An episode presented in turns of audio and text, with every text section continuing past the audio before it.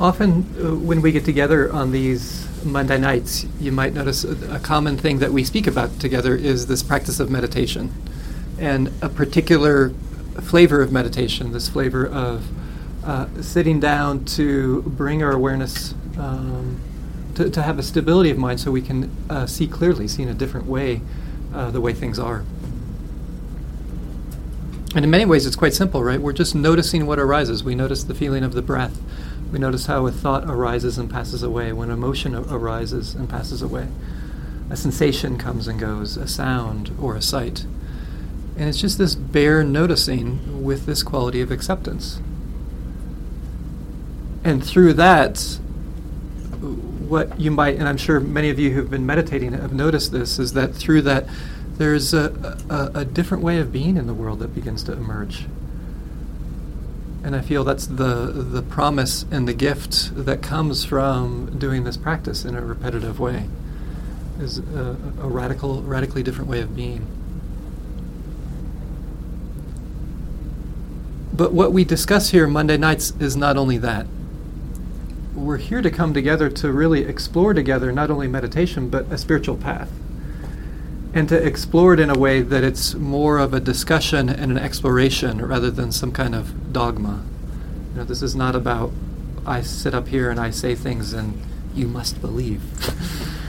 it's about me offering you some reflections and then we open up a, a, space to discuss and to see where all of us stand with this. And what makes community is uh, diversity, and, and often that's also with diverse views. So please remember, even when I'm speaking tonight, these are reflections really to as the seed, the beginning of an exploration, a discussion, in, in uh, couched in uh, uh, or in, enfolded in a, a, broader spiritual path that includes meditation, but is broader than that. How is it broader than than meditation? That what we're doing here is not only finding a different way of being in the world, but it, but responding to it. And to me, this is what's so important: is how can I respond differently to the world that I live in? And not just to skillfully respond to my life, but to, to respond to this troubled world that, that all of us find ourselves thrown into. How do you respond to the world out there? In a skillful way and what we're exploring is really a path that, that allows us to step out of what I'd call a self centric view of the world into a broader sense. And this is what I'm going to come back to uh, again and again is, is stepping out of a self centric uh, uh, view of the world. Because what the Buddha taught a lot is, is how our minds are trapped into such a small, confining world, this self centric view. And this confinement not only happens in the world out there, the way we approach our lives, but sometimes it, we can still bring it into a spiritual path. And I want to share with you uh, a passage from a Theravada monk by the name of Bhikkhu Bodhi. And he's, he's talking to the uh, a Buddhist community in the West, but I, but I feel that it, it can have broader implications. He says, Seeing the immensity of the world's anguish has raised in my mind questions about the future prospects for Buddhism in the West. I've been struck by how seldom the theme of global suffering, the palpable suffering of real human beings, is thematically explored in the Buddhist journals and teachings with which I'm acquainted. It seems to me that we Western Buddhists tend to dwell in a cognitive space that defines the first noble truth. The first noble truth is just the truth that there is suffering. It doesn't deny that there's happiness in the world, but who, ha- who here has not suffered? Voila, here's the first noble truth, right? this is what it is to live. So again, it seems to me that we Western Buddhists tend to dwell in a cognitive space that defines, defines the first noble truth largely against the background of our middle class lifestyles, as the gnawing of discontent, the ennui, the boredom of oversatiation, the pain of unfulfilling relationships. Too often, I feel our focus on these aspects of suffering or dukkha has made us oblivious to the vast catastrophic suffering that daily overwhelms three quarters of the world's population. What is he saying here? He's saying that we can have a spiritual path or we can have a life that is so self centric that we forget about the world that we're living in and the suffering that's out there. And that a, a, authentic spiritual path is one that is responding to the world that we're living in. One that, that addresses what he calls this, this global suffering. And this is the question I want to explore to you, with you tonight is how do you how do you and it's going to be uh, different for each one of you here how do you um, discover and explore and, and find a skillful response to this troubled world. What is that response going to look like? And again it's going to be different for different people but the question I, I feel is very important. If you're interested in, in a spiritual path if you're interested in a different way of being in the world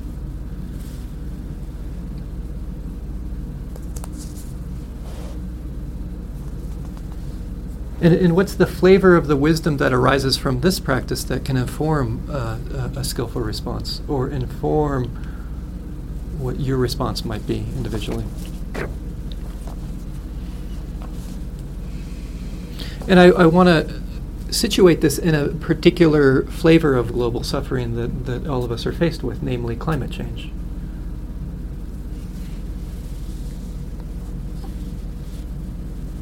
and to be very specific, right, the climate change is this dynamic. It's the fact that the Earth's average temperature over a long period of time now is has been rising, and it's predicted that it will continue to rise. And as a, result of that, we are seeing and we will see changes in weather and in climate, flooding, drought, acidification of uh, and warming of the oceans, ice caps melting. And as this continues, year after year, there's going to be huge challenges, right? Huge challenges for for the society that you find yourself in, and especially the environment. And as has been shown again and again, it's been shown that a large part of this is due to um, human activity, right? And very specific, namely the releasing of greenhouse gases. The number one culprit being um, uh, carbon dioxide. Um, yeah. But other ones like methane and, and, nitrous oxide. But it's really the carbon emissions that, that uh, seems to be the main culprit.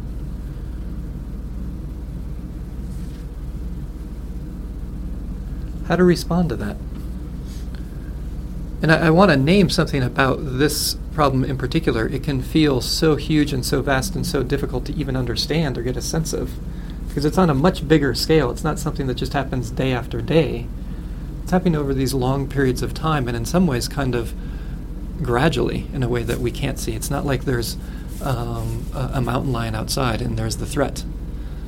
So I want to name the, the, the challenge of this for our, our human brains. And yet, how do you respond? What is the skillful response?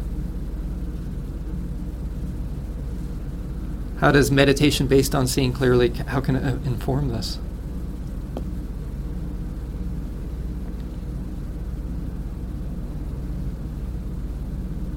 I want to mention one quality or one kind of seeing clearly that can arise through the spiritual path, in part through meditation, which I feel is very important. At least it's been very important for me to get more of a sense of how to respond and, and what my role is, or getting a, a sense of, of my relationship to it. And I want to share with you a, a, a short passage from uh, a short story by Alison Luterman uh, entitled What We Came For. And it's just one of the characters. One of the characters says this. She says, Strawberries were too de- delicate to be picked by machine. The perfectly ripe ones bruised at even too heavy a human touch. It hit her that ev- that it hit her then that every strawberry she had ever eaten, every piece of fruit, had been picked by calloused human hands. Every piece of, piece of toast with jelly represented someone's knees, someone's aching back and hips, someone with a bandana on her wrist to wipe away the sweat. Why had no one told her about this before?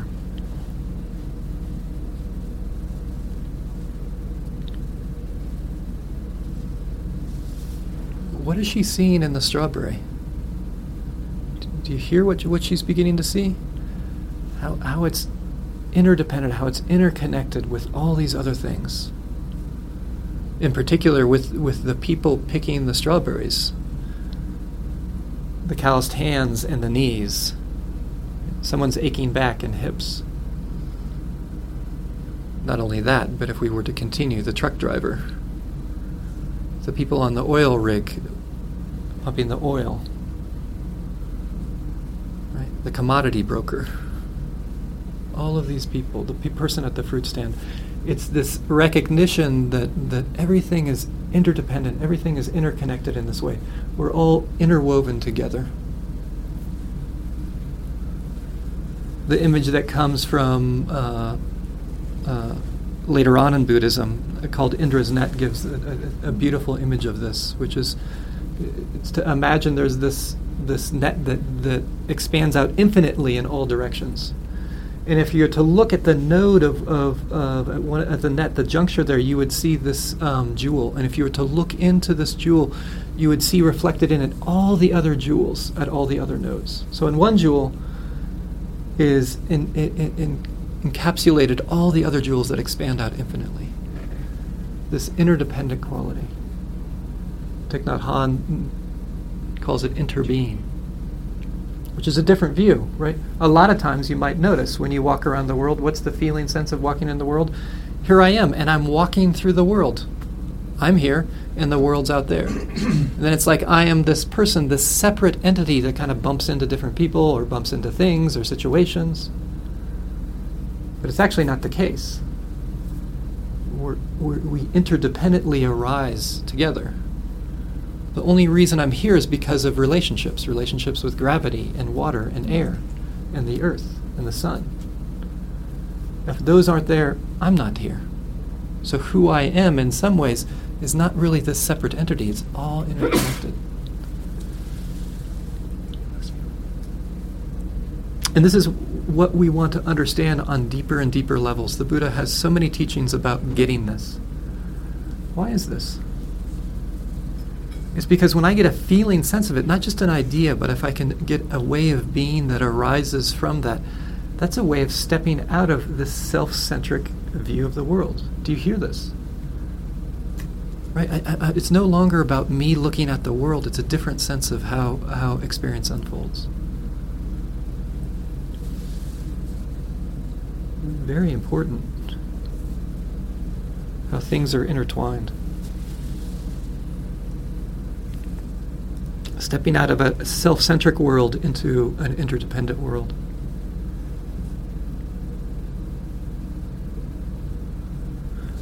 I'd like to share with you a story that the Buddha told. So, this is, I, I want to point out, this is a story that he told 2,600 years ago. It's a story from a different time, a very different time, a very different culture, a very different worldview. And the reason I want to share it with you is because telling it now, at this time, and in this context of what's going on right now, I think has a, it gains a new meaning to it, a poetic meaning, which I think is interesting. So I just want to share this with you. So I invite you to, to, to kind of um, to reflect on this in terms of kind of the culture that it came from, but also kind of maybe the, the, the poetic impact that it has about what's going on right now. The Buddha begins, he says, bhikkhus, and bhikkhu is um, a, a monastic. Bhikkhus, when kings are unskillful, the royal vassals become unskillful. When the royal vassals are unskillful, Brahmins and householders become unskillful. When Brahmins and householders are unskillful, the people of the towns and countryside become unskillful. When the people of the towns and the countryside are unskillful, the sun and moon proceed off course. When the sun and moon proceed off course, the constellations and the stars proceed off course. When the constellations and the stars proceed off course, day and night proceed off course. The months and fortnights proceed off course. The seasons and years proceed off course. When the seasons and years proceed off course, the bl- winds blow off course and at random. When the winds blow off course and at random, the deities become upset. When the deities are upset, sufficient rain does not fall. When sufficient rain does not fall, the crops ripen irregularly. When people eat crops that ripen irregularly, they become short lived, weak, and sickly.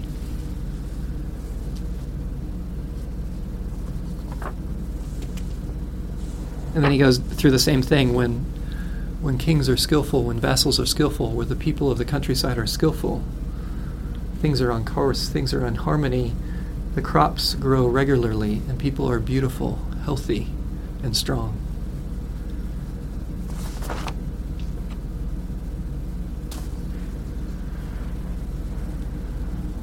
I find it a striking story for our times.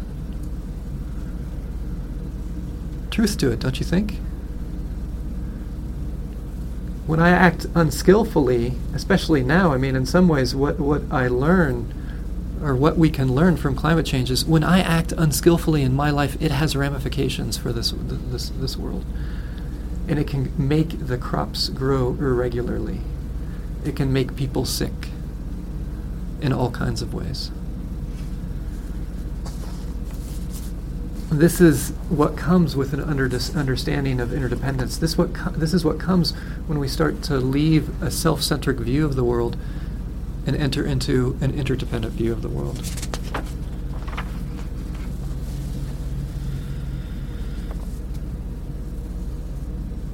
So, again, how, how, to, how to respond and how to do this skillfully.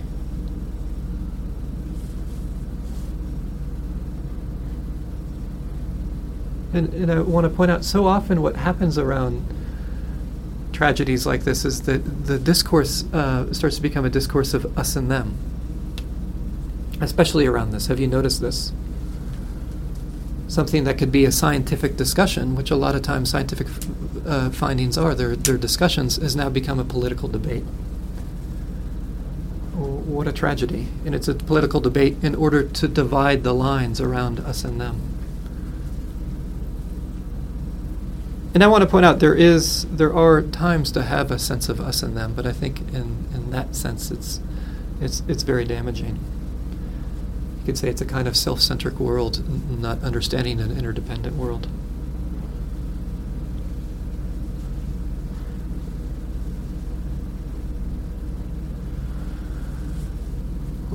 Again, I want to come back to this idea that when we sit, we're, we're gaining some tools that can be helpful in figuring out what the right response is.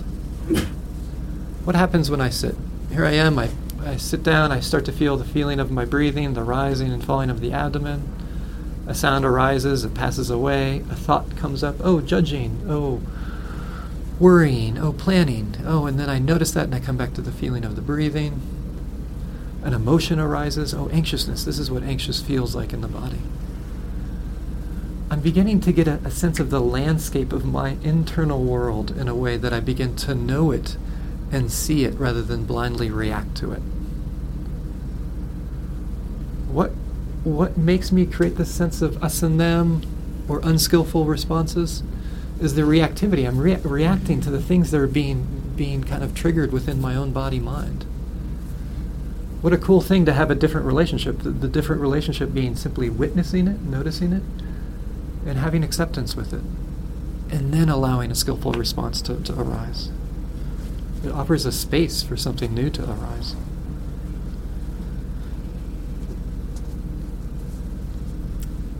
that's the ground within which we want a response to arise.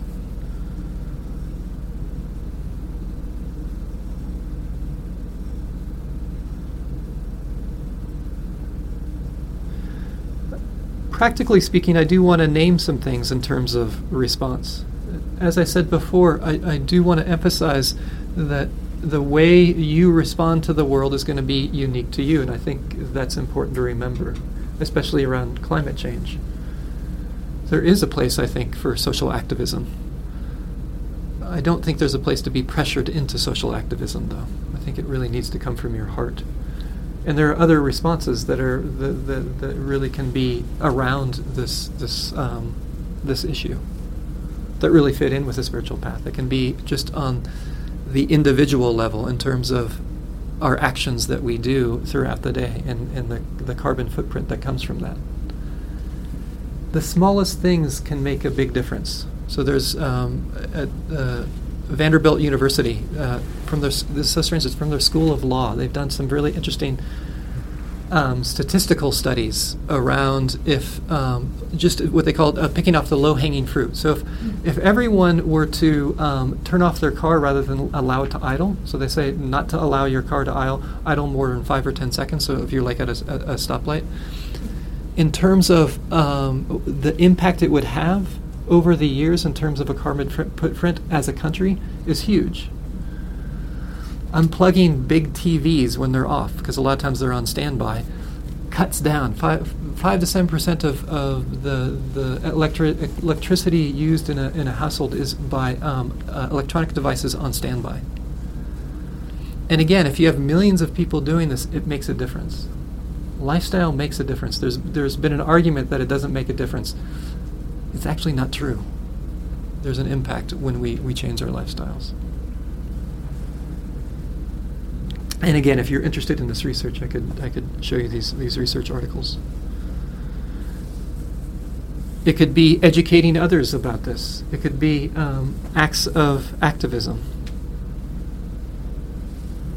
And I, I think I think a a thing that I remind myself of with these kinds of issues is a, is a quote by Howard Thurman.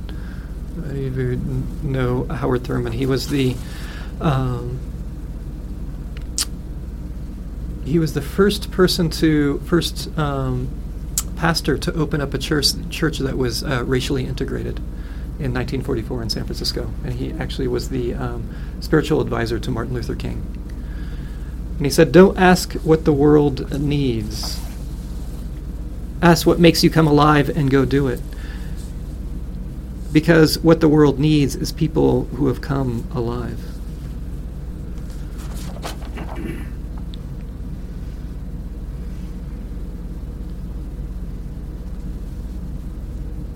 So during the the discussion after the sit, th- this is something that we maybe could explore together, discuss if if you want to stay, of course. Um, see if it fits in your schedule or not. Uh, and I also want to bring in another piece just in terms of the activism side, because I think this is what I find happens a lot in meditation groups.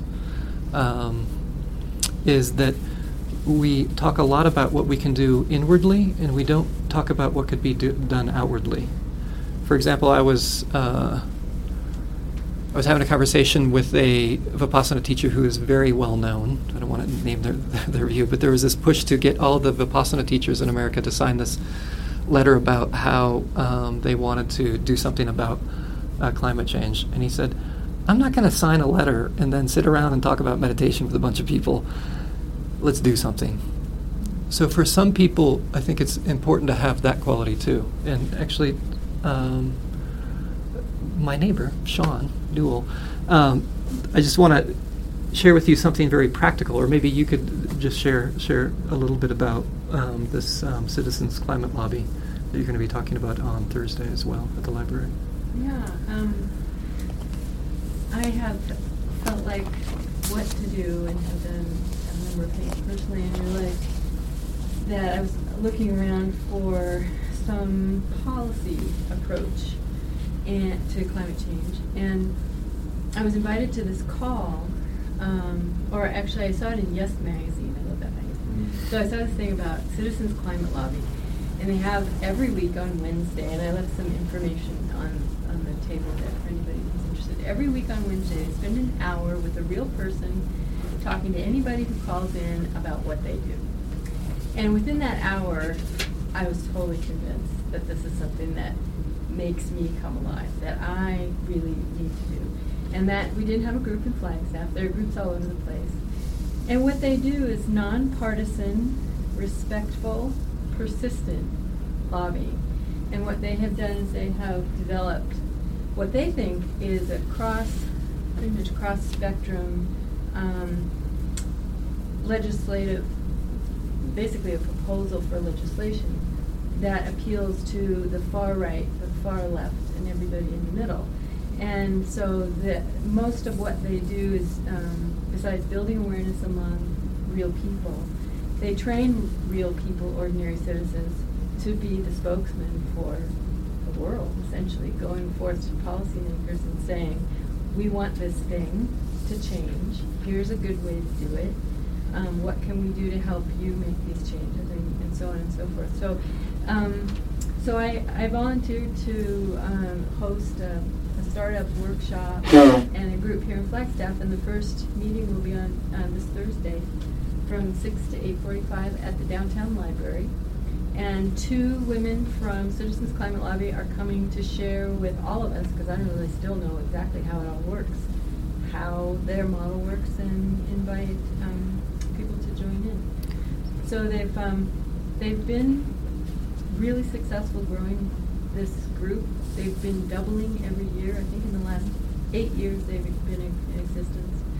And um, for me, it's, it's just seems like a very practical way to spend time to, to help bring the people along. So I invite everyone here to participate if you want. And, um, Great, thank you. Talk to me. Or Thanks, Sean. There's information Yeah. there. Or Great. CCL, Citizens Climate Lobby. You can go online. and look for stuff. And, and again, this is something that, you know, we can discuss. And I also want to point out, you know, everybody's, everybody's response is unique. What we do is we come together to discuss what it is to respond and to discuss some tools that can help us respond. So I want to be clear that, that I think it's important to have these avenues, that there's real avenues out there. And um, we want to keep the discussion alive. What we'll do in a few minutes here is begin the sit. And again, just to frame it, um, what we're doing is just seeing if we can bring a quality of responsivity into our lives rather than reactivity. And what can help, again, is cultivating this quality of witnessing your experience, just as I was going over. Thank you for listening. To learn how you can support the teachers and Dharma Seed, please visit dharmaseed.org slash donate.